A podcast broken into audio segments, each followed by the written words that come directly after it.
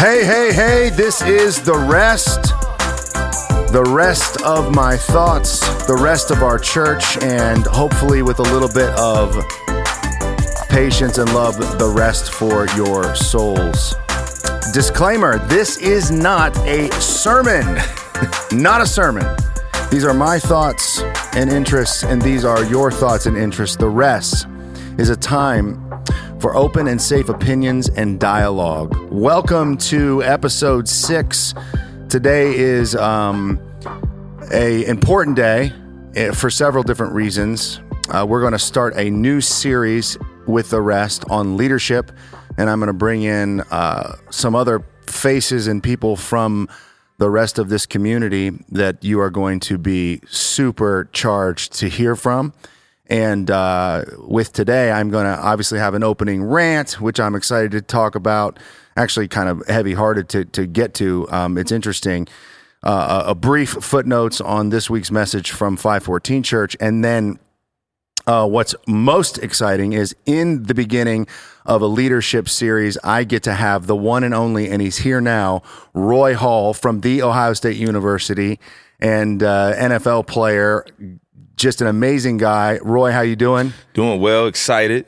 The He's here. rest. Come on now, that's an awesome name. First of all, the, The rest. Rest. It's good. It's got a lot, right? Absolutely. You need rest. You need rest for sure. Do you- Continuation too. It's this the rest, The rest. right? Sabbath. Hey, th- oh, man, Come on. come on. People don't know. Yeah, I tried to tell people that when I made it the rest, yeah, there was going to be a lot more than they thought. yeah. That's good. So That's we're we're here. So the you things guys, you create in your basement. The things we create in the basement or wherever it is, where where you don't think you're going to create it. Yep. But uh, Roy Hall is here today, and we're going to hear from him soon on the topic of leadership and many other things. And we're going to have a great discussion. Um, but before we do that, and I mentioned to you, we, we both just talked about this, Roy, that uh, today is February 24th, and this podcast episode comes out in a week, a week from uh, yesterday. So it comes out next Wednesday. But today is a very heavy day in the sense that um, I don't know what's going to have happened in, in the week after this recording, but today Russia launched an attack against Ukraine. Unreal. And so we're, there's already reports of, of soldiers and tanks moving into different cities in the Ukraine and also bombing and already reports of civilian loss of life. There are pictures going viral and videos going viral all over the internet of all different types of people praying and obviously living in mm-hmm. great fear without getting into it too much, there's there's not much to say. There's not much to do except to pray right now. So we're actually going to pray. My my friend Roy is is a man of, of faith in God, in Christ, and we're going to talk about that um, in, in in a minute. But we're going to pray. He and I right now for our world, for our leadership, for civilians, victims, women, children, men soldiers and the loss of life and we're going to pray because this this conflict and you need to go do your own deep dive but this conflict is is an age old conflict hmm of tyrannical proportions of of just wanting to take more to take more and believe that uh, in some way shape or form you can become your own god. Right. and and at the cost of the greatest cost taking people's lives to get what you want and to impose a certain level of uh, evil to do so. So it's it's it's a it's a heavy day. And we're going to have a great conversation but we're going to make sure that um, whatever's happened when you first hear this podcast that uh, prayers have been said and we pray that god would do something big so roy let me pray for us for a second right Go now Go for it. God, I, I come to you um, in the name of Jesus, the name that allows us access to you, to know you, to talk to you, uh, to throw our burdens upon you, to to ask for mercy, to help in time of need. And right now, this world, this beautiful world that you created, and your images are just absolutely under attack, and people are hurting and suffering. And so, I pray in the name of Jesus that through through the uh, the powers that be, through leadership, through some act of your intervention, you would cause this uh, conflict to stop immediately. If it be uh, somehow uh, in the cards, God, I don't understand how that all works, but we know you work and do things that that are bigger and better and and and needed for us. And I just pray for the people who are there now, the fear that they're experiencing, the the already loss of life, um, the uh, the questions, uh, the, the the potential refugees that will lose their homes and their families. God, we lift them up to you in the name of Jesus. We ask for the church that's over there, the people who love Jesus, that they would, um, you know, come out and they would they would protect and they would give and they would heal and they would pray and they would represent you. And Father, just we thank you that um, this story, um, as as awful as it is, God, we know you have a kingdom that um, you've inaugurated and that one day you will bring back fully, and that you will bring justice and peace to this whole world. And today is a day that we're reminded how much we actually need that. So we lift up this conflict to you in the name of Jesus. Amen. Amen. Amen. Thank you for that. Yes, Thank man. you for that. So you know, without without kind of letting that determine the Sure. the whole temperature of it, we're going to move to the to the opening rant. And this is where I just get to kind of wax, Roy. And this is one of those things that you know. I mean, there's always new information. There's always stuff coming out, and sometimes it's hard. And this is like in that blend of uh, of difficult and great. There was an article um, in in Relevant magazine. I don't know if you ever do you ever read Relevant magazine? I, I'm not really into It's an relevant it's an interesting magazine. It's a Christian magazine. just have to check it out. Check now. it out, and Okay. they do a lot of research, and they have some interesting kind of moderate perspectives, at least as it as it pertains to the Christian world. Sure. So they're not always like super orthodox evangelical, but they are Christian. So they're trying to give a um, some type of visual and perspective for Christians to maybe see things in a broader light. For so kind of it can be polarizing and sometimes very unifying. The, the article and the the magazine. So I would go read it. But they just they just put out an article that I shared with my team yesterday, and it's titled "The Great American Clergy Shortage is Coming." Okay. And this is so this is actually on the heavy side. Um, but we're going to end up in, in at least some light, and there's always some light. But just let me read a couple things about what right. this says. I mean, you just read this, you, you just heard this title. This is what this is saying. Uh, a couple different little snippets from the article. Though there isn't an official national registry for clergy in America, an October study from the Barna Group found that 38% of pastors were at least considering leaving full time ministry. Worryingly, the concern is even higher among millennial pastors, roughly 50% of whom were considering quitting. So then it goes on. Among the reasons why, right? Why? That's what I'm What is for, going right. on? Why are so many people stepping out of ministry? Sure. You you would say you're in ministry. Yeah, absolutely. You are in ministry. Absolutely. That's what you do. Absolutely. With your leadership as a as a man of God, you are leveraging your influence, you are le- leveraging your your belief system and you are trying to spread the news. Right. Absolutely, right? So I'm I'm I'm just interested to see yes. what what is big enough to get you from doing what God called you to do. Yeah. I'm So here's what's going on. Among the reasons for leaving clergy members, uh, clergy members claim that the job, whatever that means, uh, being a pastor, being Hmm. a priest, being a minister, being being in, in full time vocational ministry, which has always been demanding, grew to be unbearable during the pandemic. grew to be un, unpar- so so whatever thought you just had hold it. All right. because i want you to tell me what it did to you. Relationships were frayed due to the deepening political divisions within the church and fights over social di- uh, distancing protocols which more led to pastors struggling to keep themselves and their churches above water. Now it's true financially for a lot of people Sure, that just that absolutely. alone um, contributing to the sh- to the shortage is senior pastors retiring. So that's one one piece just of the number.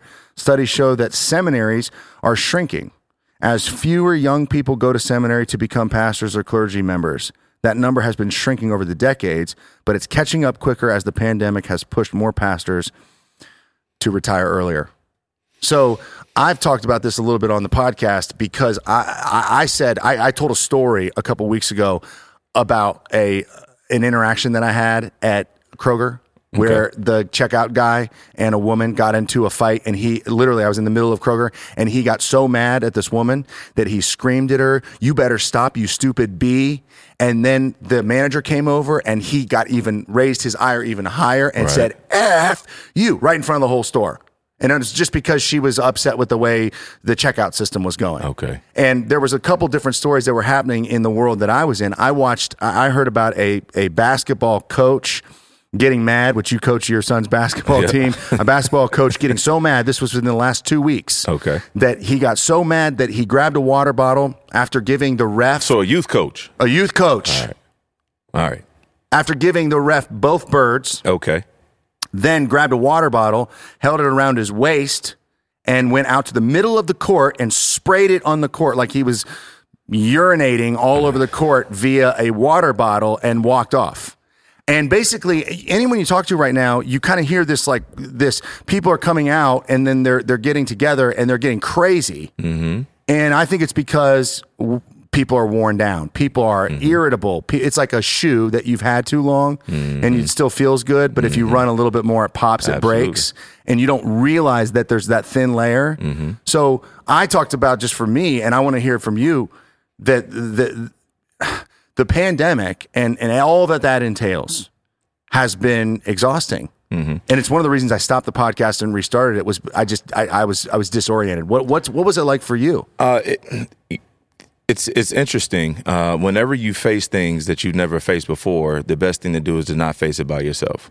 So immediately, um, you know, our co-founder of the Driven Foundation, former Buckeye Antonio Smith, we said, how can we now use new time to do something new to make sure that we are contributing to uh, positive energy going out into the world? Yeah. And so we did the opposite. We started moved. a podcast. You started We see started a podcast in, during the pandemic with the understanding feeling that the felt need. people are going to be inside. Yeah. And people are going to be talking to themselves more. Why not give them Yes. something else to talk about outside Yes. of Tiger King, which was out at the time? Which was big Uh, it was for huge. And The. Last Dance, which Yeah. carried us through the yes, summer. it did. Um, and so we kind of pivoted that way. And then once it was people need masks, and then you had the division saying, well, the science doesn't support that. And then some people saying the science does, and we need protection. We said, whether it's science or not science, we know some families that don't have anything. So if we could, we can't walk around and go into places without masks. Let's make sure we get the masks. Let's make Yep, sure we yep, still,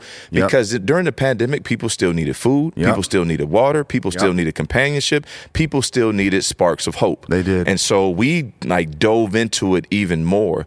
Um, and we decided to call people personally to let them know what we were doing. Hmm. Because at that point, corporate America or business partners or anybody that's pouring into your ministry, everybody backed off. Hmm. And so now it's time to leverage, fully leverage the relationships that we had. And we actually went to a whole nother level in regards to outreach and ministry um, with the understanding that we cannot stop what we're doing be, just because the world is stopping. Yeah. And so now what you're seeing is a lot of the people that did kind of go into a shell and stayed away from people um, and didn't talk to people and allowed the outside narrative to dictate who they were. Now that they're back, they're still not really back. Right. And so I look at the pandemic this way.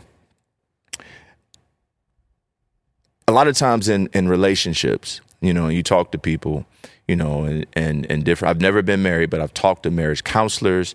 I've read the books, you know, when you, you know, studying and you're trying to become ordained and all, you got to go through all, you got to, but, you know, one thing that's common is usually when people divorce or they split up, that thing was done six months prior Yeah, or right. a year It- it- prior. it right? started, yeah. It started, right? Or they they made the decision, but it's not official. It wasn't official until it was official so yeah. what the pandemic did for a lot of people was made their um, very surface level relationship and their split up with Christ, they made it official. Hmm. So along the way, hmm. people were doing so much to act like they were walking with Christ and acting like faith was important and act, and doing the right things. They were in a lot of routine, but when something came to mess up that routine, they were not able to shift into rhythm mm-hmm. and to get into their real relationship with Christ. Mm. And when the pandemic hit, now you're saying I just can't take I it. can't. I'm not there. So what they're saying is I am not in the place where I need to be with God, and therefore I cannot handle, can't handle the it. things that are coming from the the outside Mm. in the world, right? And so now is the time to get people and to pull people back into, that relationship yeah, with Christ. yes. Because if you lose your job, you lose your money, you even losing your health, the only thing that you can hold on to is Him. Wow. So, So- I, I I love that. Like, first of all, we were doing church, and I was doing a podcast, and and when the pandemic hit, we we moved our office and then moved to this building, and I I it was I was overwhelmed. Sure. but I said I said I know I know. That I should keep doing this. Now we did podcast messages and Mm. Kept doing the live streaming and kept doing that. Right. But for me, it was the okay, this is too much. But Mm-hmm. the other part that you said that is great is you know crisis. It doesn't necessarily uh, uh, make your faith, or Mm-hmm. it doesn't shape your faith. It reveals it. So when the Christ, so it's like, so a lot of people were a straw man of, I love that, of faith. And then once you put a real weight on the bar, Come on. now it's like, can you lift that? Yeah, I mean, it's everything that you've been working for. We wake up and we spend eight to 10 hours every day working, Mm. working. And when your work and your job and your position and your title are taken away, and just because you're the CEO, COO, or Yeah. CFO, or whatever your tax return says, and whatever Yep, money that yep. you're making, when that doesn't matter, now it's like, What was it for? what was I doing all of this for? Mm-hmm. I've spent so much time in this respective area. And now I can't even use it to help me because it used to be make sure you have three to six months in your savings. Right. And then it turned into wait a minute, I needed two years Two worth, years. Right. And then you talk about shame. Oh, you lose your job. They, they take away your position. You're not making your money. And now you're making millions of dollars or your net worth is going to, and you're trying to figure it out. And you're like, man, I can't pay my bills. Mm. And I made 1.5 million mm. last year. Mm. So now what do I do? Mm. And how do I talk to my friends? And how do I? So Yeah. now all of those things are coming out. Now the marriage issues, Yeah. problems with your kids. Yeah. You want to spend more time with your kids during the pandemic, but you didn't realize you haven't been spending time with them. So you don't know. You them. don't even have you a don't you don't have track, a situation. And so now, since we're back outdoors, people were just in the house frustrated. now they're Now they're frustrated, frustrated out, out and here. they want they have they want to take it out on somebody. Yes. But imagine that same person that is at Kroger and they say Mm-hmm. "f you" in the middle of the in the Kroger. Imagine if that person uh, was here at at five fourteen and they just took off the F and they just screamed out "you" during worship. Yeah. you know, and just used that energy. But Wow. somebody Someone's going to get it. we got to help them tra- channel it in the right way. and the way that you do that is through vehicles like Rest. Yeah. Where I'm not walking into that church. I'm Yeah. not doing that. I'm not messing with those people over there. And then some way, somehow, because everybody has these yeah, devices, yeah, they send them a link to this. Yeah. And they're like, just listen to listen to minute number yeah. Right, right. and you're changing lives immediately. That's good. People need access to people need to get well believers need to get a little bit more invasive with people that they know need Christ. Wow. I'm going to give this to you. Netflix gives us ads, Facebook gives us ads, uh, Instagram gives us ads, TikTok gives us ads, and they will just take over your screen and you Yeah. just have to deal with it. Every person in America now can give us whatever they want to. Why can't we decide to give people a different type of message that we know that they need? So do you to the pastor right now that's like looks at you and is like, I'm out, man. Mm. I'm toast. Like this burned me. Yeah. I mean, did you did you experience any of the like did you personally have an experience where the the the bo- the polarizing ideas Sure. and ideologies, political, Right. like stressed out your community? Yeah. You don't fall into see division, the polarizing conversation. Those aren't um that's not energy coming from the heavens. It's not. You just got to know where it's coming from. yeah. right? And so if I know where it's coming from, i.e., I played with Troy Smith Yeah. in, in, at Ohio State, Yeah. played with Peyton Manning in the NFL. If I know where the blitz is coming from, I know Yeah. how to handle it. Yeah. It's when I don't know and I haven't Wow. prepared for where it's coming from that it catches me off guard. My favorite blitz was Antoine Winfield, my friend. I mean, the way he came Okay, off the corner. okay. Now All that right. was my. I had All I had go. pets named you go. Winfield. Come on. because it didn't matter if you knew where he was coming from. Yeah, well, you- well, Now that's well maybe. Well, you get the ball out quick. you better. It changes your strategy. It does. Right. And it's Yeah. the same thing for Yeah. us. So this podcast is a little bit faster than a full blown two hour service. Yep. Right. On a Sunday Yep. morning. You got to change up your routine. Yep. Um, and so that's just kind of, you know, some good. some of those conversations, it doesn't matter who you believe in or who you want to be president or what you think about this policy if you're not eating. Yeah, right. So now my job Yeah. is to mimic what Christ did. Christ Yeah. felt the same way that these pastors feel. Yes. Lord, do is there another way for you to do this? Because it's just too heavy too for much. Mm. me. I want to quit. I really want to quit. Even though I know I'm the only person that could save these people, I really want to quit. yeah, yeah. yeah. It's too heavy. I can't trust my friends. I can't trust Mm. my people. The people I'm training to be leaders, they're not acting right. They don't. But just everything, the weight of the entire universe. And he's like, all right, you know, you told me to do it, so I'm gonna do it anyway. Listen, man, all I can say is we haven't even got to the leadership part, and you're showing you're showing me. This is why you do what you do. Yeah, you told me to because do you're it, the co- you're you you are the you're the person that they needed to hear from. yeah.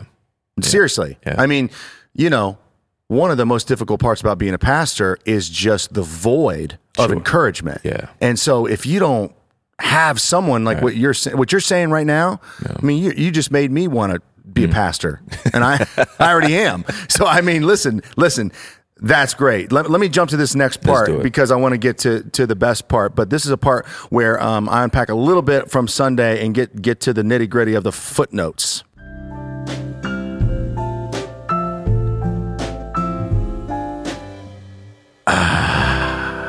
Just this is like the the you know once you've settled down and once you kind of have already said it there's more to be said and you just kind of chew on it. Wait a minute. what? I feel like you should have opened up like a sprite.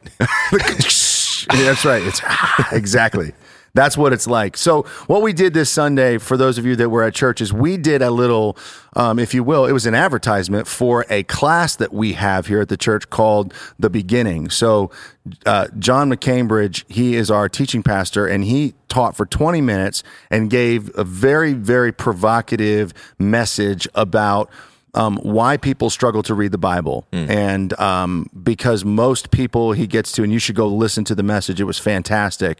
Most people don't. Um, it's confusing. So they open it up and they don't know what it's saying. They don't know where and why.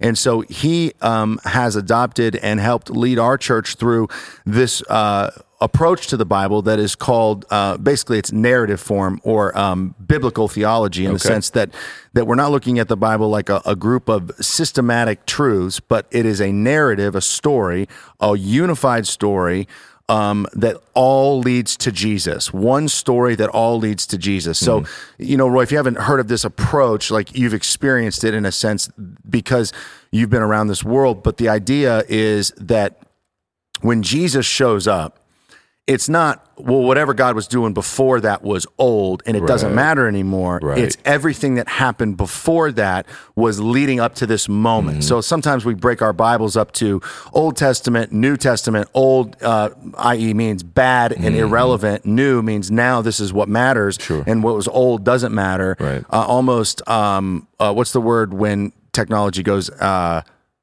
uh, obsolete? Some people think oh, oh means obsolete. Got it. Okay. But it's not. No. Actually, everything that's happening with the promise to Abraham, the covenant to Abraham, is all about God saying, I'm going to bless you Mm-hmm. all and I'm going to stay with you, even though your nation's going to turn their back on me. Sure. I'm going to deliver you, even though after I deliver you, you're going to worship a golden calf. I'm going to give you, Right. you know, a land, even though when you move into that land, you're going to move idols into that Right. land. Right. I'm going to, you're going to like go into exile. I'm going to be with you in exile. Then you're going to go back to your country. And even while you're in your country, you're going to be in exile because I'm going to leave because you've been worshiping so many false gods. And even though you did all that, same thing, basically, that whole narrative is the same thing that Adam and Eve did, where they said, No, God, not your way, our way. Uh-huh.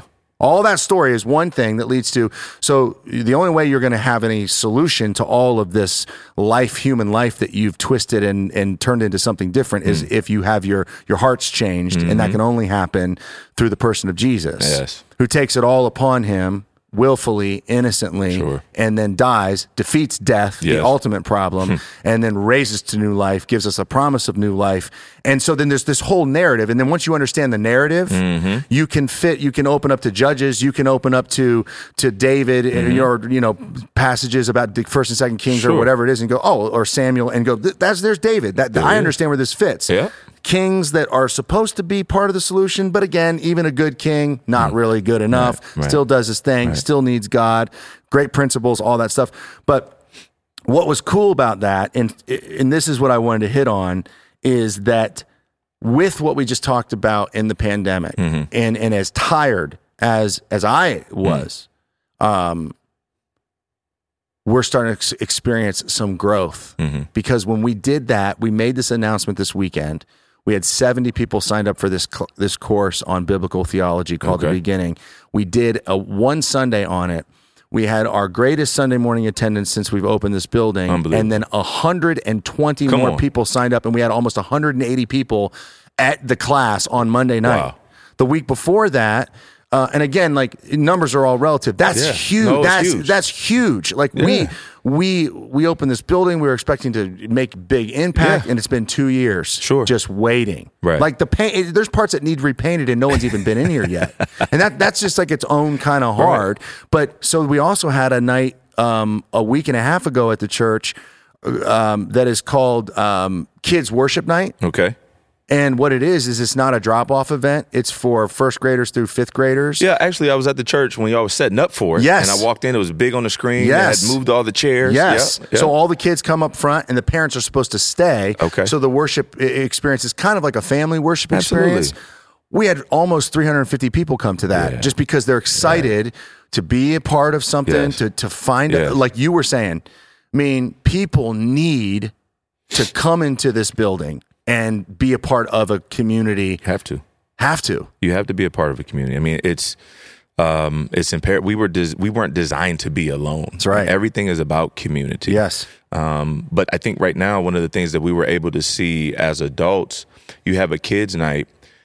The pandemic forced the parents to pay attention and to be present with their kids, and they start to see um, That's good. The the lack of love. They started to see the attitude and the resentment, and the bitterness. They started to see entitlement, and so now it's how do I connect with my child? It's not you can't just tell them to go to church but if I can go do it with you. I was talking to a lady last night at a restaurant, and uh, she mentioned to me that um, you know she didn't want to give her daughter. Uh, she, her daughter doesn't have a cell phone, so her daughter gets teased at school for not having a cell Yeah. phone at 11. Well, she's trying to keep her away from things like TikTok and social media. And I said, I, I understand your strategy. But what it's doing is it's driving a wedge between you and your daughter because you, she's away from you for eight or nine hours at school, getting bullied and picked on and teased because she doesn't have a phone. But you're trying to protect her from social media, which eventually she will find a way to get to, even if it's on her friend's phone. And and So- now she's almost provoked because It's, Provoked. she's not allowed. It's the forbidden fruit. And so now I told her, why not use your cell phone? And and she said her daughter just wants the dances. I said, well, great. I said, put TikTok on your phone and do the dances with your daughter. So at least when she goes to school, she knows the dances and she can participate with her friends, even if she doesn't have it. She's still hip. She still has access to the same things that's causing her a problem. It's about getting involved. So when you have parents worshiping with, With. their kids, and it's the same thing when I see.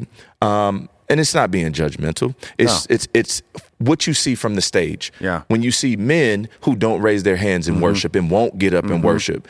Well, your son's right next to you watching. Your daughter is watching you. Hmm. Your wife is watching you. The people are people are watching you, and you may be able. You don't have to worship with your hands raised, But- but when you submit and put those hands up, right? Because when Ohio State scores a touchdown, guess what everybody in the stands does? They throw their hands up, touchdown. Yep. Right. So you know how to put yourself in that position. You know. When you go OHIO and Yep. they do, oh, and you're the H on that Yeah, side of the right. stadium, you know how to It put yourself something. in that position. So why not put yourself in that position in front of the people and in front of your, your heavenly Father? So Mm-hmm. Yep. it's interesting to listen to uh, the breakdown of you know biblical theology and how to how to read the Bible before I study. Um, just to add to it, Yeah. there's a couple words that I use in my prayers. yeah Lord, give me uh, uncommon interpretation. Mm. Give me revelation. Give me concentration because I got a phone next That's to me and I yeah. might get distracted, right? And inside of that, I need you to give me motivation. Like, give me something to give me a spark now, Yeah, yeah. and then give me inspiration. I, those are my five pillars. Yeah. Because if I can go into my study, oh, and the six is imagination Yeah. because when I'm studying, I've been in First Samuel since August. I can't get out. Can't get out. because I want to be a part of it. I want to be a part of the story. What were they wearing? Where was it? Was it hot? Was it cold? How Mm. Yeah. was he feeling? Did he need Did he need some water? It's Yeah. Mm-hmm. hot outside. How did they get water? I want to investigate, Mm. and then I'm a part of it. It feels like it's a part of my heart. So when you slow down Mm. and stop trying to conquer the Bible, you know, read your Bible in a year. Why would you want to do that? Yeah, like why? Why would I want to know everything about the person that you're dating or anybody in a year? Right. Like once it's over, it's over. Right, right, right. You know. So But yeah, no, no, no. So two things. You- You're getting you're you're, branching into such a great territory with social media and how to manage the, the kids. And I mean, I have an 11 year old, and you know that's when we gave him his phone Mm-hmm. just this year, first time, not allowed on social media, but but. He's allowed to look at YouTube. Yeah. And he's allowed, but we get to see everything. sure. And so, you know, I I'm more of a proponent of you know, you, there's healthy ways and unhealthy ways, Right. and there's temptations, and you have to know how high they are for certain.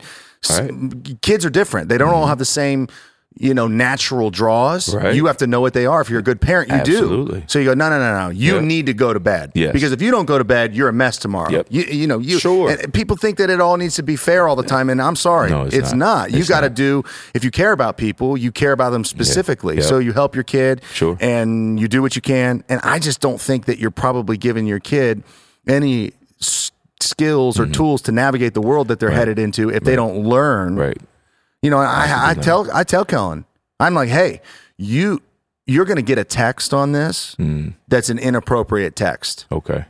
from somewhere. Don't you ever get them just random? Absolutely. You will get it. And I said, I said, uh, I said, and it's going to take you places that you, you, if you look at it, it will hurt your eyes. Mm-hmm. It will hurt your heart. And I talked, I talked to him about porn. Mm-hmm. Look, man, you, you shouldn't, you shouldn't look at it. Sure. And I'm going to make sure you can't, Right. Because it's so interesting, Right. That you will naturally be drawn to it. Yep. But if you go there, you need to know, and I don't want him to be afraid There's to talk to me about it. Right. So I'm going. You need to know Mm-hmm. that if you expose yourself to that, it will hurt you. Right. And so I want you to be able to navigate it on your own, but it's too tempting and too interesting that we're going to navigate that with Mm-hmm. good. you for a while. Now, I'm not saying that's I mean, when, I'm not it, saying that's perfect. I'm saying that's me right but- now. But, but the strategy is no different from anything else. When you mm-hmm. start a new job, you Yep. got three months of training. training. You know, when Yeah. you when you're about to get your driver's license, you have to learn. Hey, look. The speed limit is this. This is what could happen. And they Yep. show you pictures of That's right. accidents. Like this could. This could you're like. I would never do this. And if you get in that position, like I got to educate you on it. and ahead of you- time. driving, you, you have the instructor. You drive with your parents. You drive with your this. You don't you don't say you're never getting Right. a car. You don't say you're you, you you. I love the point of, and I think it's important too of going to church. Yeah. together. Yes. to see them. Yes. I mean, you know what you know. It's not what's taught. Nah. It's what's caught. what's caught. Right. Speaking to a wide Receiver hands, baby. That's right. If you got if you can't Yeah. catch it. Yeah. Then you're not going to be able to score. I mean, sorry. I You hate. I'm sorry. Teach, you can either teach them how to drive, or you know their high school buddy can teach them. right. So somebody's gonna show. Somebody's going to show them. So I'd rather it be me. That's right. And, and I come from the I come from the state too that you know generally speaking the all things in moderation you know you can take a good thing and turn it into it's a good things can be good but Sure. terrible gods mm-hmm. Anything can be a good thing but a terrible god so if you Terrible worship a good thing it's a terrible god and you just made a good thing a terrible god as opposed to just something something that maybe god gonna be us to Dad. enjoy This is a terrible God. that's right. That's right. Exactly. So, all right. So now we're going to dive into. I have with me who you've already been hearing from, Roy Hall, and Roy. Um, this is the part of the uh, the podcast that I call the Maestro. Sure. But I changed it because that just has to do with music. Okay. So I've changed it to to be called the aficionado, which go. means you you're the guy, you're the expert, you're in your field, and so uh, Roy is a um, a leadership coach. Yes. Roy Roy is a um, he goes in and does um, corporate communication and leadership development. Yes. Roy, obviously, as we know, has a great career at the Ohio State University in football. Roy's from Cleveland. Mm-hmm. Yeah. He uh, he played in the 2002, or you were on the team for the 2002 national championship. Uh, so he knows Maurice and a lot of those guys, all those guys. And then he also was on the team for the 2007 national championship. Six. Six, okay. The one we lost to Coach Meyer when he was at Florida. Yeah, When Florida. he was still on the dark side, you know. Yeah, yeah, yeah, yeah. He was he, he hadn't found the Yeah, light quite yeah. yet. And then and then uh, you had so just so people know because you can brag about it all day and you should, but you um you had a great pro day. Yes. where you ran a four three forty. How much did you weigh? 235. You people have to understand right now. I'm Yeah. telling you. That is lightning fast. I have to tell you a story about uh, the 440 meter dash at some point. Uh, yeah. People Yeah, don't understand how fast that is. Yeah, it's, it's, it's For definitely 230 moving. It's moving. For anybody. For anybody. Yeah. And then you put some some mass. I mean, that is Yeah. moving. That's what happens when you don't get invited to the NFL Combine. Yeah, and All then you get a just little get bit- motivated. you get a little just, motivated. Hey, I gotta, I gotta do it a different way. and then you got drafted Yeah. by the Colts. Yeah. And then you had some plaguing with injuries. Yeah, year after year. Mm-hmm. Shoulder, first year, 2nd year knee, th- third year Yep. knee, fourth year hip. So Yeah. yeah, So this is the part we call the maestro. We're going to talk to Roy Hall about leadership.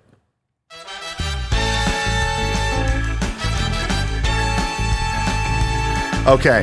So Roy, before I dive into just this this leadership discussion, which um, is your wheelhouse now, Let's this is it. your, this is your this is your um, this is your thing. This is what you're doing right now with your life. Is Yes. leadership development, conferences, uh, like we said, corporate um, you know, conferencing Sure. and talking to CEOs and developing individuals and all this different stuff. But I want to show you something first. okay, All right, and then I'm going to show you this, and then I want you I want you to watch this, all right. And then I want to hear your first your your genuine first responses. All right. And and uh, and your retelling now. It's a now this blind is- date right now. There's a blind date. There's and, and it is going to be blind because nobody nobody's going to see this. Yeah, but true. you but we're going to watch something that's going to be on the screen Let's right here, and uh, and people can hear it though. Okay. Okay. So All right. let's watch. This is the fourth third down of this drive. Empty set. Throws for a wide open touchdown, and it's Roy Hall. That's his third catch of this drive. The Buckeyes convert third and four, third and 16, third and five, and now third and goal. Football is a game about preparation. How many times do you think Lloyd Carr and Ron English looked at Jim Tressel's offense and practiced against a five wide receiver look from the two yard line? Those are the little wrinkles that Jim Tressel tries to save in this big game because it means so much. Hmm. When's the last time you watched that? The last time I saw part of it is usually during Michigan week, Okay. but I usually don't watch it. Right? Like it's just I want to look at it when I want to look at it because Mm-hmm. it was a big moment for me. It's a huge moment. Um, but the first thing that came to mind, like I lit, I've heard Kirk Herbstreit say that before, and he started talking about preparation Mm-hmm. for Lloyd Carr and, and that team up north defense. But when God calls your number, will you be ready? Mm. And you know that preparation. You know, it's not hard when you're playing with Ted. I mean, it's very hard when you're playing with Ted Ginn Jr., Anthony Gonzalez, uh, Brian Robiskie, Brian Hartline, who's our current wide receivers coach. I mean, we had five or six guys that all got drafted within the next two years fighting for position. And, mm. you know, sometimes it feels like we talked about earlier, like you want to quit. Yeah. Like when it, like I'm putting in the same work, I'm on the same scholarship. I feel like I'm just as good. I feel like I can bring some different things to the table. But from a number standpoint, it just may not work out that way. Yeah. You know, I got hurt earlier that season. It changed my momentum. But in the biggest game, on the biggest stage, um, arguably in the last 25 years in Ohio State history, the first touchdown in the game and the three catches on that drive, all for first downs, came because my man Troy Smith knew that he could believe in me in those moments. Not to mention that on the very first catch I had earlier in that drive, I broke my toe which means I wanted to get out. But I'm like, I'm not getting out mm-hmm. the game if Tress is going five wide. I'm not coming out the game. So I stayed in the game and was rewarded for it. If you watch the game, I don't have another catch. You don't even see me because I can't walk, right? And so the moment that God needed me to shine, to give me momentum, to then put me in position for people to see me on, on that stage, which propelled into the 4 340, which got me drafted by the Colts. All those things needed to happen. It didn't happen the way I wanted it, Yeah. but it happened the way that God intended What it. what did what did you just watch? Just describe. What, what, tell people technically what we just watched. Well, we just watched the first touchdown of the 2006 Ohio State Michigan game. Uh, final score was 42 39. Uh, arguably the greatest game in the rivalry. Uh, Mm-hmm. Some would some would argue that. Um, and I scored the first touchdown. Yeah. and and it was huge. And, and the shoe was senior day. Yeah. And uh, my mom was on the field uh, pregame and gave her a rose. And we had came through a lot of challenges when we growing up, and me being the first person in my family to graduate. All those things were a special moment, and that just put the icing on the cake. Yeah. You told me when we met, you said that was one of your top three, if not the top moment Yeah. For football for you. Yeah, absolutely. Mostly because my mom got to see it happen. The national championship was great, right? And we kind of got baptized into this is what we do at Ohio State. We win national championship. That was my freshman year. Yeah. But your senior year, your last game playing in front of those fans, and when you know in your heart you've been working so hard and maybe it hadn't worked out the way that you had anticipated or wanted it to happen when Yeah. you went there five years. Uh, but in that moment, God said, "Hey, I'm gonna I'm gonna elevate you, and you know you give him all the glory." That's why I had to hel- I held I held my hand up with the ball, not because I wanted to show everybody that I scored, but it was just in my hand, and I was pointing. I was always pointing to the like if something good happened, I would always point to the heavens, right, saying thank you. Yeah. And I just held it there. Even when they hugged me, I held it there. I got to the sideline. uh, Gonzo Anthony Gonzalez was like, "Man, your celebration was terrible." I'm like, "Man, you don't even understand, bro. Yeah. you don't even understand." You know, you watch, and I've watched so many guys catch touchdowns, and they do some type of thank you to to God, or they point up, Right. or whatever. Like, tell me a little bit about for you.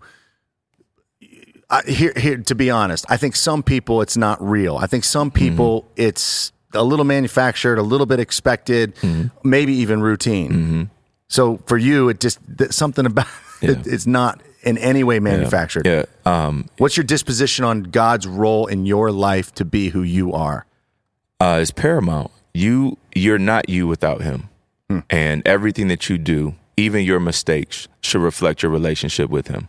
Even when you make mistakes, you should be able to say, "I messed that up." And yes, I believe in Christ, and yes, I love God, and I'm human, and I messed that up. It's not an excuse, but because of my relationship, I will be able to recover from this. Mm. And if nothing else, I'll be able to go a little bit further than I would have if I hadn't dropped the ball. Mm. It's something about those scars that give you the opportunity to continue going the way that God wants you to go. I'm mm. okay with getting hit hard in training camp because I got to be able to take that hit during the season and be able to keep going. Um, it's it's interesting that people think that it is routine for athletes, but how can you? When Tim Tebow did it, Yeah. outwardly all the time, it Yes. was too much. It was too much, It was too much. It's fake. It's phony. It's not. It's just too much. He's got the scripture on his face. Like Yeah, it's just yeah, too yeah, much. yeah, I can't. yeah. Just play football.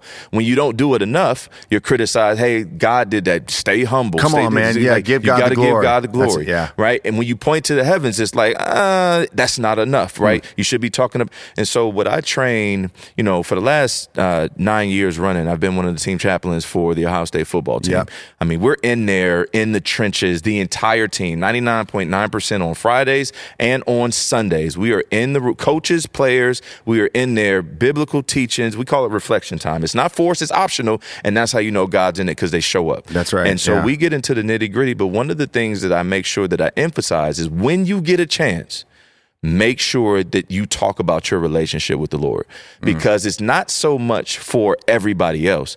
It's to make sure that you understand how you got to this position. So mm. whether it's going well or it's not, use every opportunity consciously. Be strategic. Because you know they're going to ask you about the game winning touchdown. You know they're going to ask you about your 300 yards receiving Jaxon Yeah, Smith and yeah, Jigba. yeah. You know what they're going to talk about. So at any given moment, you can stop the interview because you are in full authority and say, I just want to say, look, I'm not here without God. And then I, listen, start with, I just want to give God the glory. Start with that. But then get into, hey, this is what we talked about during reflection time this week. Get into the people that have helped you get the, like, direct Mm. the narrative of the interview and force them Hmm. to hear the part of you that they want to hear. Because if Kirk Herbstreit and those guys love Kirk, they come in and do a game day session They're not going to be talking about your faith. They're going to be talking about, hey, like, how'd you do this? Who, who taught you how to do this? Like, tell us about your mom and tell us about what food you like to eat. No, no, no, mm-hmm. no. We need to talk about this. And the guys at 18 to 22 don't necessarily realize how much influence and how much power they have when that microphone's in front of them. So when you see it, that's their way. When they wear their crosses on the chain, they get tattoos. That's their way of saying, in this moment, I'm being conscious of my relationship with Christ. And that's all you can ask for them. That's good. What, what do you do a lot of training with them to get them to understand how to do that at the mic to make sure that people understand you've I've learned that I'm here because of what God has done for me and and I'm just offering that to him. You Yeah. you have conversations with yeah, guys. strategy. Because Yeah. the first time that you do it, it's going to be intimidating because you've never done it Right, before. right. It's hundreds of thousands of people watching the interview. Yep. The second time you do it, people say, okay. But the third time you take control and say it with that type of boldness, it's out the way. So you feel like you don't have to do it anymore. I've Mm. Yeah. already told them. Yeah. But the next game came up. Yeah. So you always got to stay in control of that, right? And so when people want to talk about other things, start with what you want to talk about. Because if you catch that many catches, you know, I heard Jaxon say this. He said, I can't be that surprised at what happened because I've been praying for this. Are you kidding me? Wow. I've been praying for you got like I've been praying for this. So when it happened, I'm not surprised. Like I'm thanking God for this because it's supposed. This is what I've been building for. yeah. And you need to say it openly on Facebook and Twitter and Instagram Yeah. and in interviews. Why? Because you talk about everything else. You talk about your NIL deals. You talk about, you know, you put up the, the reposts when people put graphics of how great you are. Yeah. Like you, you do all of that. So now you get to go on there and talk about what's really, really true to you. Because when you crying or you upset or you feeling depressed or you want to transfer, when God is right there telling you to stay right where he planted you, now all of a sudden you get a chance to say, all right, Lord, thank you and do it in front of everybody. So a lot, so a lot of guys, I can't imagine because I think you even told me your story. You didn't come into Ohio State with a, with a strong faith. You had someone kind of hounding you in terms of in terms of faith. I would imagine that that's the way you. And what was his name again? Tom Rhodey. Yeah. Tom Rhodey and Jim Schmickey. They're, Yeah. They kind of lead up uh, what's called Crossroads right now, or Cross Sports right now, and uh, they do it at Ohio State. They work with the student athletes. Yeah. But Tom hounded me for about six months. But now you're doing that. That's what I want to. But I don't do the hounding. Okay. Tom still does the hounding. But you, but I- what I'm getting at, not hounding you though. You got to be talking to guys that were you. Yes. So do you jump to helping them how to handle it with success, and that's like an inroad or a backdoor to reorienting them around their faith? Sure. Absolutely. You're trying to teach them what it's all about. But you have to train them. They're used to being trained. They need intensity. They need high, they need real. They Yeah. need talk to me about what I'm really dealing with. Do this. co- yeah, like this is what's going on. I know this is what you're struggling with. I used to struggle with that Yes. too. Do this right here. Don't hide from. So we get in those sessions. It's not pretty. It's not. I'm coming to try and impress you, right? I'm trying to release you from that imprisonment that you have. Most of it is if nobody knows about this, I'll be all right. Yeah. Right. So the, the, Tom is interesting. Tom Rhodey still has those mini Bible studies with guys Mm-hmm. during the week, but on Fridays and on Sundays before a game, oh, we gotta like you gonna get a pregame speech on Saturday. Yeah. But what I'm about to give you right now is something that's gonna be from heaven. Like God handed this to me for you all tonight, Yeah. and it's gonna like it's not even a comparison, but this is more important than what you're about to do tomorrow. Yes. Okay. So there's so much, and we could just go down the Of rabbit. course, rabbit right. but, but you, part of your uh, calling and your purpose in life right now is to leverage the skills, the, the different perspective, the training that you honed and personally experienced throughout your college career into the pros to now then take the skills, the ideas to help people develop as leaders and to develop leaders. So uh, just back us up. Yep. Leadership. Sure. What is it? What is it for you? So I, I I'm, I'm gonna start this way. Stephen Curry just broke the three point Yep. uh, all time Record, Yeah, 3,000 Yep. Mm-hmm. three pointers, and he did it like six years Before. Mm-hmm. before Ray Allen, who had the record. Yeah. and he gave all of his his teammates Rolexes, and which is awesome, right? Yeah, like we celebrate sweet, yeah. together, and I would love to be on his team. of course, right? Wouldn't we all? Right. And so Kevin Durant, who's not playing with the Golden State Warriors anymore, but was a part of two uh, title Yeah, yeah, runs, sent him a, a message on social media that said, "Make sure you send me my Rolly." Like, He's not even on the team wow. anymore. But then I saw on TNT a statistic came out, and they said all the guys who assisted on the three pointers for Stephen Curry.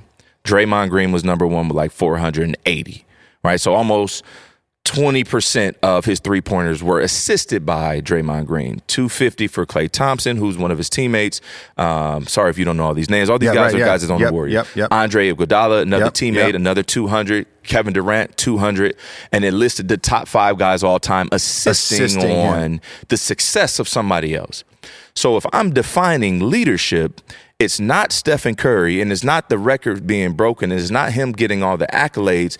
It's those people that were willing to give up their time to have a shot, to give it to somebody or to assist somebody else who could make a hmm. better shot than they could. Right. Wow. And so even though Draymond Green probably could have hit a three pointer, he shoots three pointers. Klay Thompson is Especially arguably Klay, yeah. a better three point shooter than Stephen I remember. Curry. I remember. I just saw that he had the one game where he had 63 points and he only dribbled the ball 11 times. I mean, the dude can. He, he's a splash brother. So he can shoot it. yeah, But leadership for me is defined as assisting other people Hmm.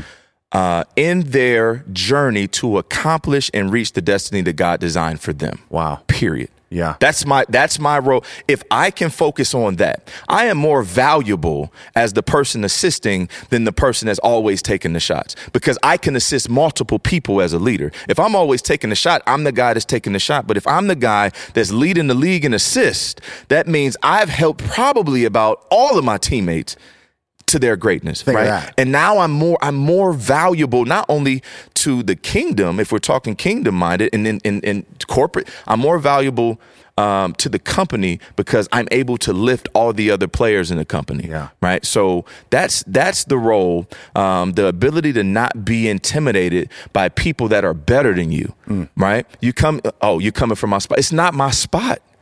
It's just a position Mm. that God put you in. So you could be a CEO today and a no, no, no tomorrow, and Mm-hmm. it should not change the level of passion and intensity that you bring forth for building the kingdom of God here on this earth. how how do you help guys that cannot see it another way? I gotta shoot it. I you know how do you get them there? Well, those people don't want to be leaders. So we, I'm not even having a conversation with you if you're telling me I got to do this, right? You're already telling me that you don't want to be a leader. So someone fine. comes and says, "Roy, what's it about?" Right. So if, if if you come to me and you tell me I I got to shoot it, I got to be the guy, then what I'm going to say is do you want to be a leader or do you want to be led? Because it again, if you're being led by the wrong things, money, corporate, uh, I don't believe in my team. I don't like if you're being led by those things, like okay, that's like you're going to continue to have those results until you mess it up. But if you're gone, if you died tomorrow, and if you tell me the company's going to go with it, then we got to change some things. The other thing I know though is who's assisting that person to get to hit these shots. So if they're like, I got to do it, they got a team. Right, I just got introduced to some amazing people. We got a graphic, we got graphic design here, we got Yep, yep, video, we yep. got stage setup, we got all Yep. these people. Those are the people that's assisting you. Yeah. Right. So one of those people have influence. Yeah. Right. And so then you want to turn and let me just look at your team. Yeah. Because if they're staying, there has to be something in you that's awesome, but there has to be a leader in this posi- in those other positions that's actually elevating you. So like I'll turn and, and go the other way. Yeah. Like it's not even about um like we can go toe to toe and argue. Yeah. But if you come to me and say I'm not doing that, it's just like trying to lead somebody to Christ. Hmm.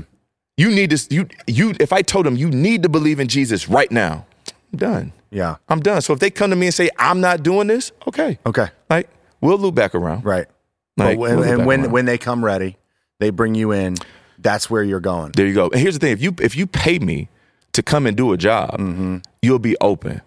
Yeah. Because even though like that money, you're connected to that money. Yeah. There's value in that. You know the value in it. So you're going to try and squeeze out as much as possible. So even if you don't agree with everything that I'm saying, Yeah. Mm. you at least have to be in the room. And so if we're talking man to man, in front of the group, I may not be able to just shout from the heavens, I Yeah. love Jesus. But when we talk man to man and you tell me that, you know what, I don't, you know, I'm good on this lit, like I'm I'm taking all the shots. Yeah. Now we could tell, hey man, we got to strengthen your faith. So there's so much here, right? Assisting people, Yeah. That's the piece. which is kind of serving, passing, helping them. I mean, this this this brings up the cardinal reality of the Christian, right? To serve, Yeah. to to be humble, to give. Mm-hmm. I mean, how do you like give us give us a couple, give us both barrels of how you tie this assisting to your faith and and and bring that to people that are ready to listen. Everything in the Bible that Jesus did was about assisting us. and he he's still the most famous or popular man in the Bible, Yeah. right? Because of his ability to problem solve. He made his life about other people constantly, which is why people constantly followed him and believed in him. Hmm. Now, obviously, he had wi- wisdom and different. I mean, miracle. I mean, there's so many course, things sure. that he did, But even that, that validated his position That's him assisting. but he's assisting.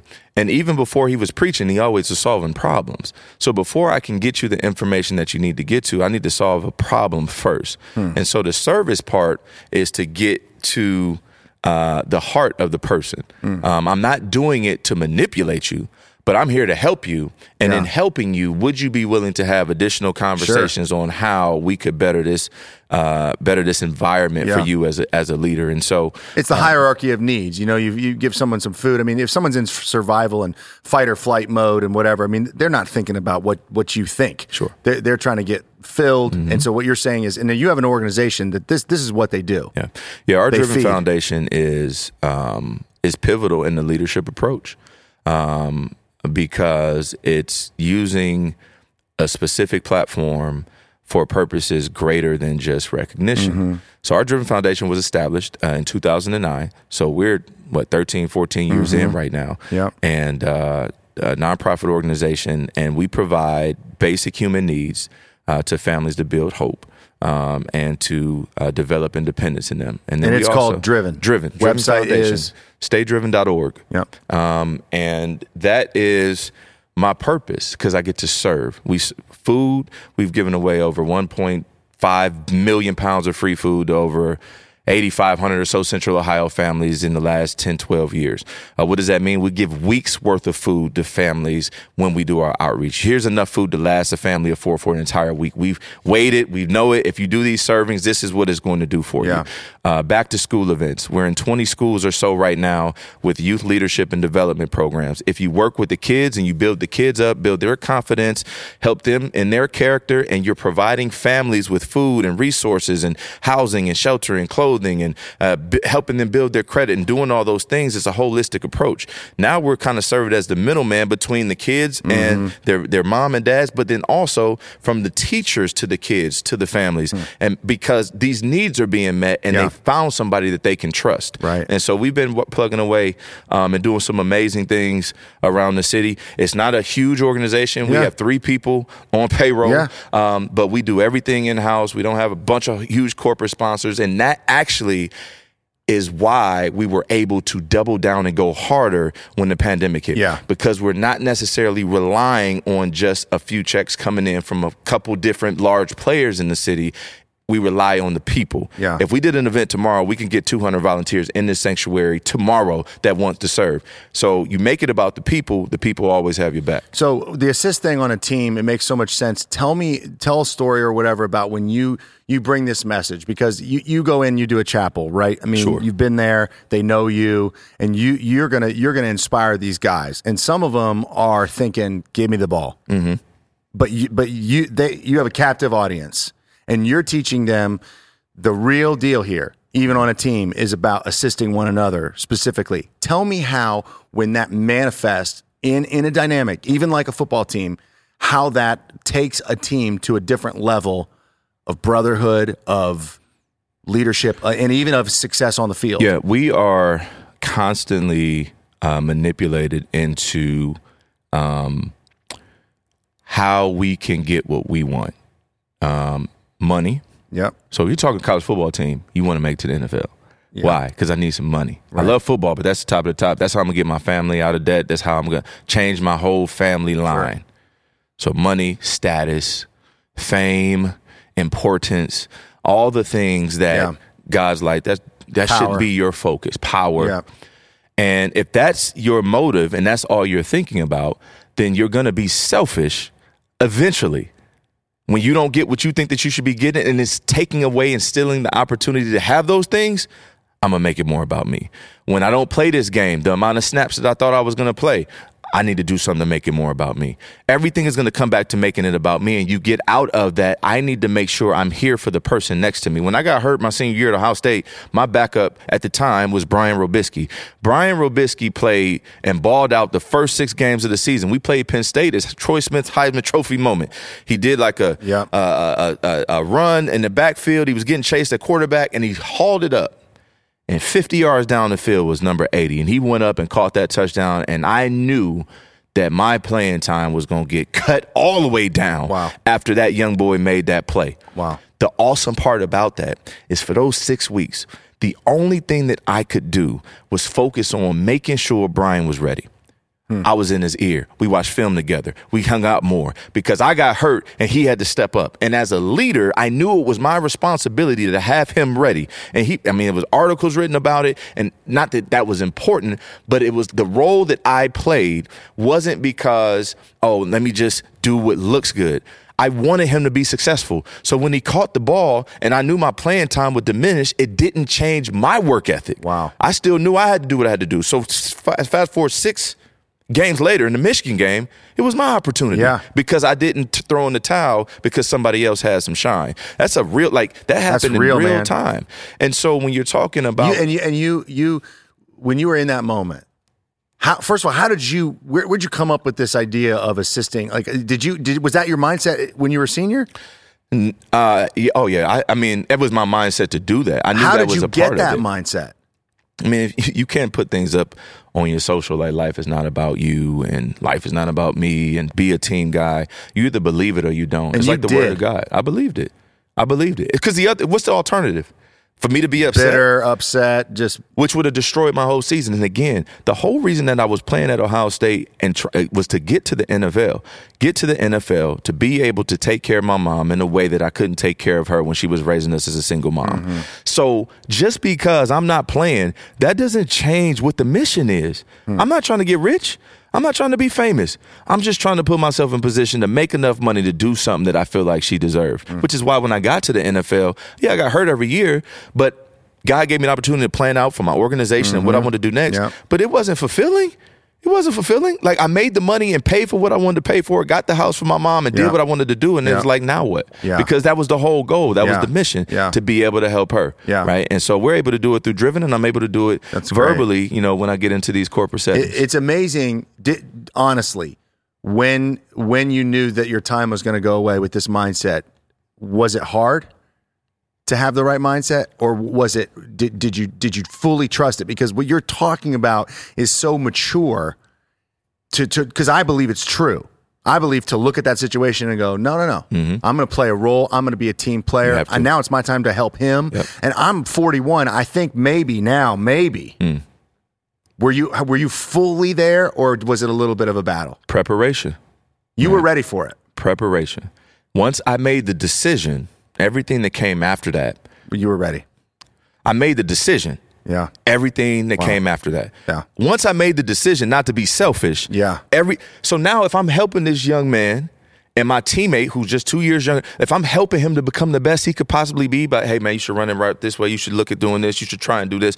If I'm doing that, what's the expectation? Of course he's gonna go because even if I'm elevating his game one mm-hmm.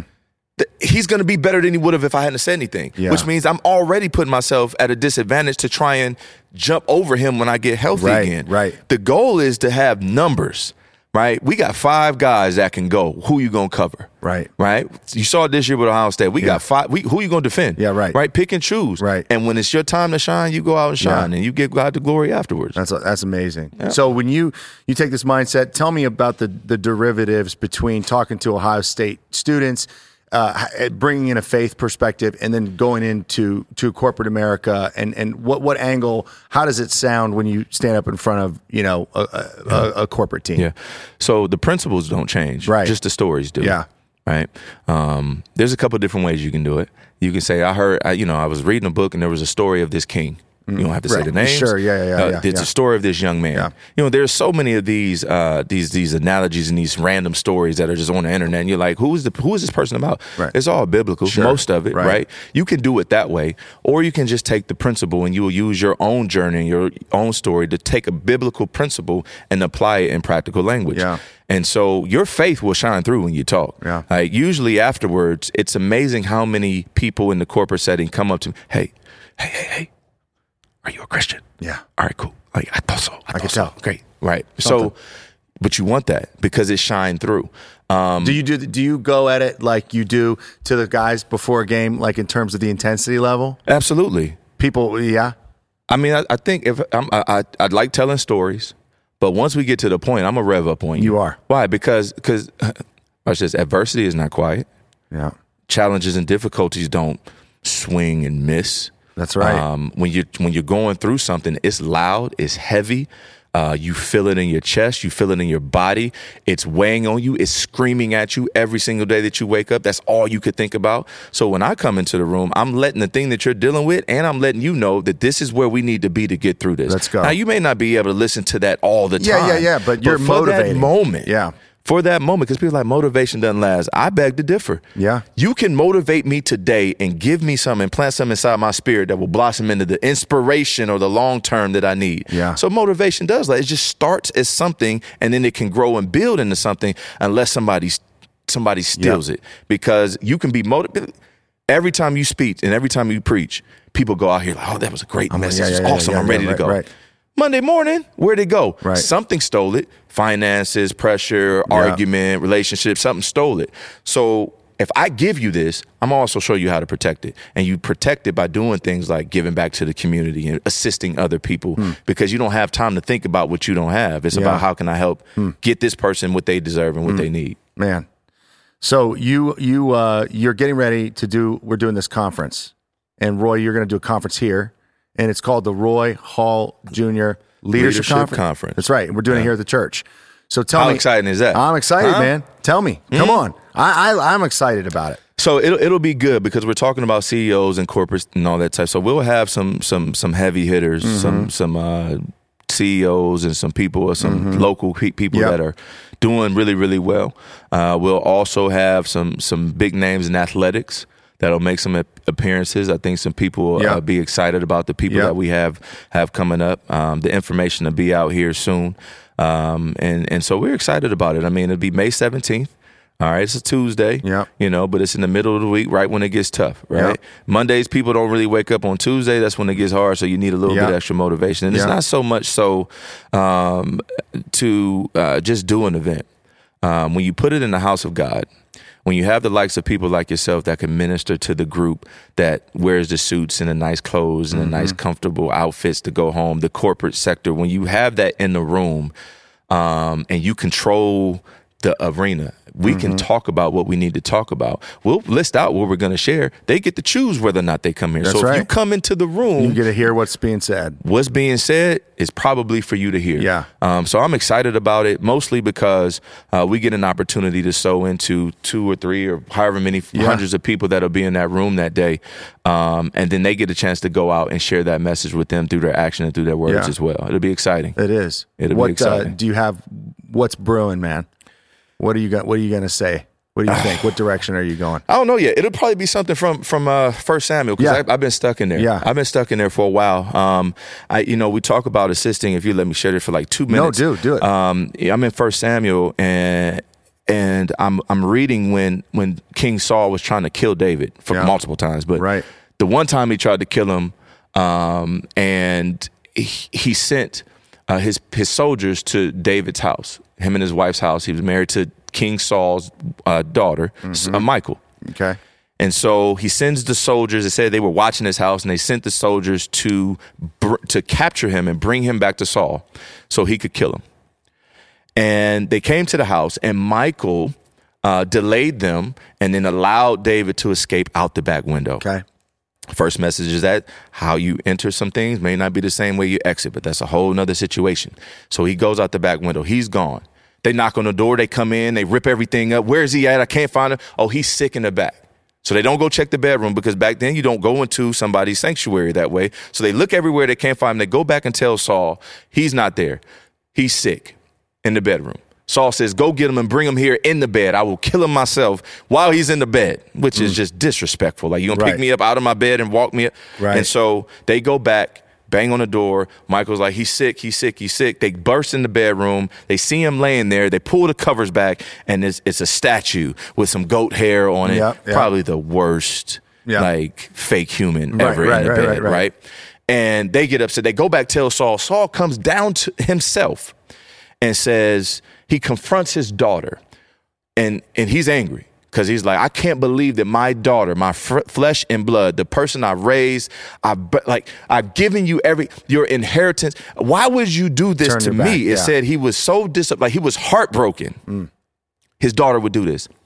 So she chose to assist in aiding david getting out of there. She chose him over her inheritance, over her status in the community, over her uh, uh, uh, uh, situation in the kingdom, Relationship with her dad. her relationship with her father and her mother and anyone else associated with the king.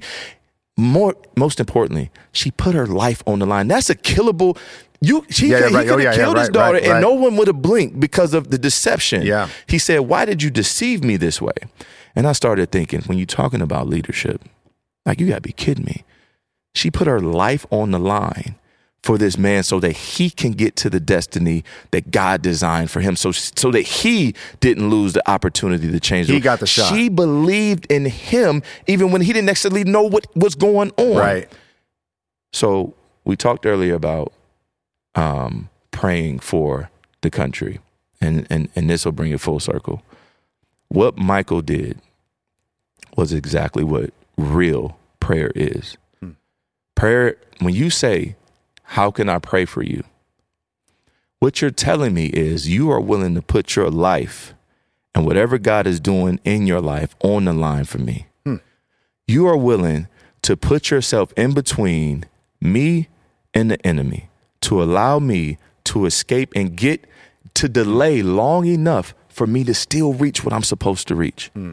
If you are standing in front of me, you could have been doing well, but as soon as you pray for me, You're standing, you're getting in harm's way. so now you've put yourself on the enemy's radar.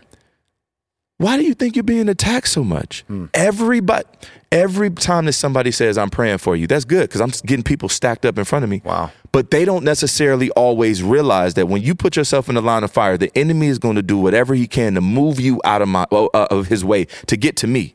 So if you want to pray for me and what God wants to do in my life, you got to understand what you're saying, right? So every time that you say, "How can I pray for you?" and you praying for 35,000 people, better believe you don't get attacked. Wow. We just sat up here and prayed for an entire Country and Country world. and Yeah, world. Yeah.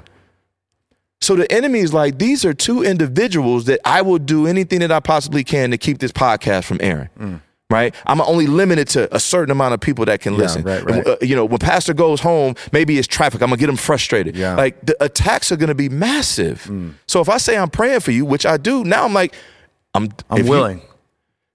not only I'm willing, but now I'm willing to take on whatever the enemy was going to use for you. And so it's a responsibility hmm. and a certain sacrifice that comes with saying, don't tell me you're going to pray for me and then complain later when something's wrong in your life because you brought it on yourself. So with prayer, it's not nothing to play around with. It's I'm willing to mess up my stuff so that you can have what you're supposed to have. Wow. What if what if praying for a nation loses you to church? Hmm. Is it worth it? right. Well, if you just, I mean, I built this. Yeah. You know, I got this big building. It's nice. Yeah. So it was- we're trying to get. Nah, God told you to pray for the nation, it's absolutely worth That's it. And I right. do it a hundred times That's over. I right. lose everything. That's what Michal said. I will lose everything Mm. to pray for this man to get this man to where he's supposed to go. Wow. That's leadership Yeah. that trumps King Saul, who had a title. It's leadership that trumps King David, who didn't even know he was a leader. Right? The person that's assisting sees something in the other person and tries to make sure that you get there, always Wow. and forever. Well, I was going to ask you to pray for me, but now I'm, I don't want to ask you to step into harm's way. But you will. But I will. Yeah. And and now it changes the dynamic of the relationship. Yeah. because I'm literally telling you, like I'm putting my life at risk. Yeah. Like because this is why certain people beat cancer, certain people don't. Yeah. So I'm putting my life on the line. I might be the person that can beat it, Yeah. or I might not be. But you got to know that because I was willing to pray for you, whatever attack that I got on my body, it put you in a position to get to where you're supposed to get to. So every person that's praying for you is extremely valuable. Yeah. So you got 100 people praying, you got 200 people in the church. It's going to be hard for the enemy to get to you yeah. unless you turn around and pray for somebody else Yeah. because now it's a back door. Yeah. Right. Well, listen, man, I do genuinely want to assist you for real. And, uh, the, you know, if you, you listen to this, you guys, you don't get to sit here and like look in Roy's eyes and, and see him, uh, talk about this stuff and feel how real it is. So you need to come to this conference. Yeah. You need to check him out on YouTube and look at, look at all of his stuff. Follow him on, social media. There's a great bit you were doing, um, on forgiveness Yeah. that I saw last week. Yeah. And there's so much more. So um, I want to take a minute and pray for you, I receive it. and um, and then uh, we'll call that that today. Yeah. But look forward awesome. to a whole lot more. That'd All be great. Let That'd me pray great. for Roy. God, thank you for Roy, and I do pray that uh, God, you would use him um, to continue to inspire people, to continue to motivate people to, to something that lasts. God, what what an incredible message of of assisting and serving. Uh, that is everything. Every person, every corporation, every family, every father, every mother, every brother, sister, everybody needs to hear that right now and know that uh, you really win when you assist others. And uh, God, we do thank you for the time. We thank you for uh, the rest. We thank you for you. And we ask um, for protection and blessing in this world and each other. In Jesus' name, amen. Man. That's awesome. Thanks, man. This podcast is amazing. Hey, man, there's more to come. Yeah. Keep pushing. Guys, thanks. This is The Rest. We'll talk to you next time.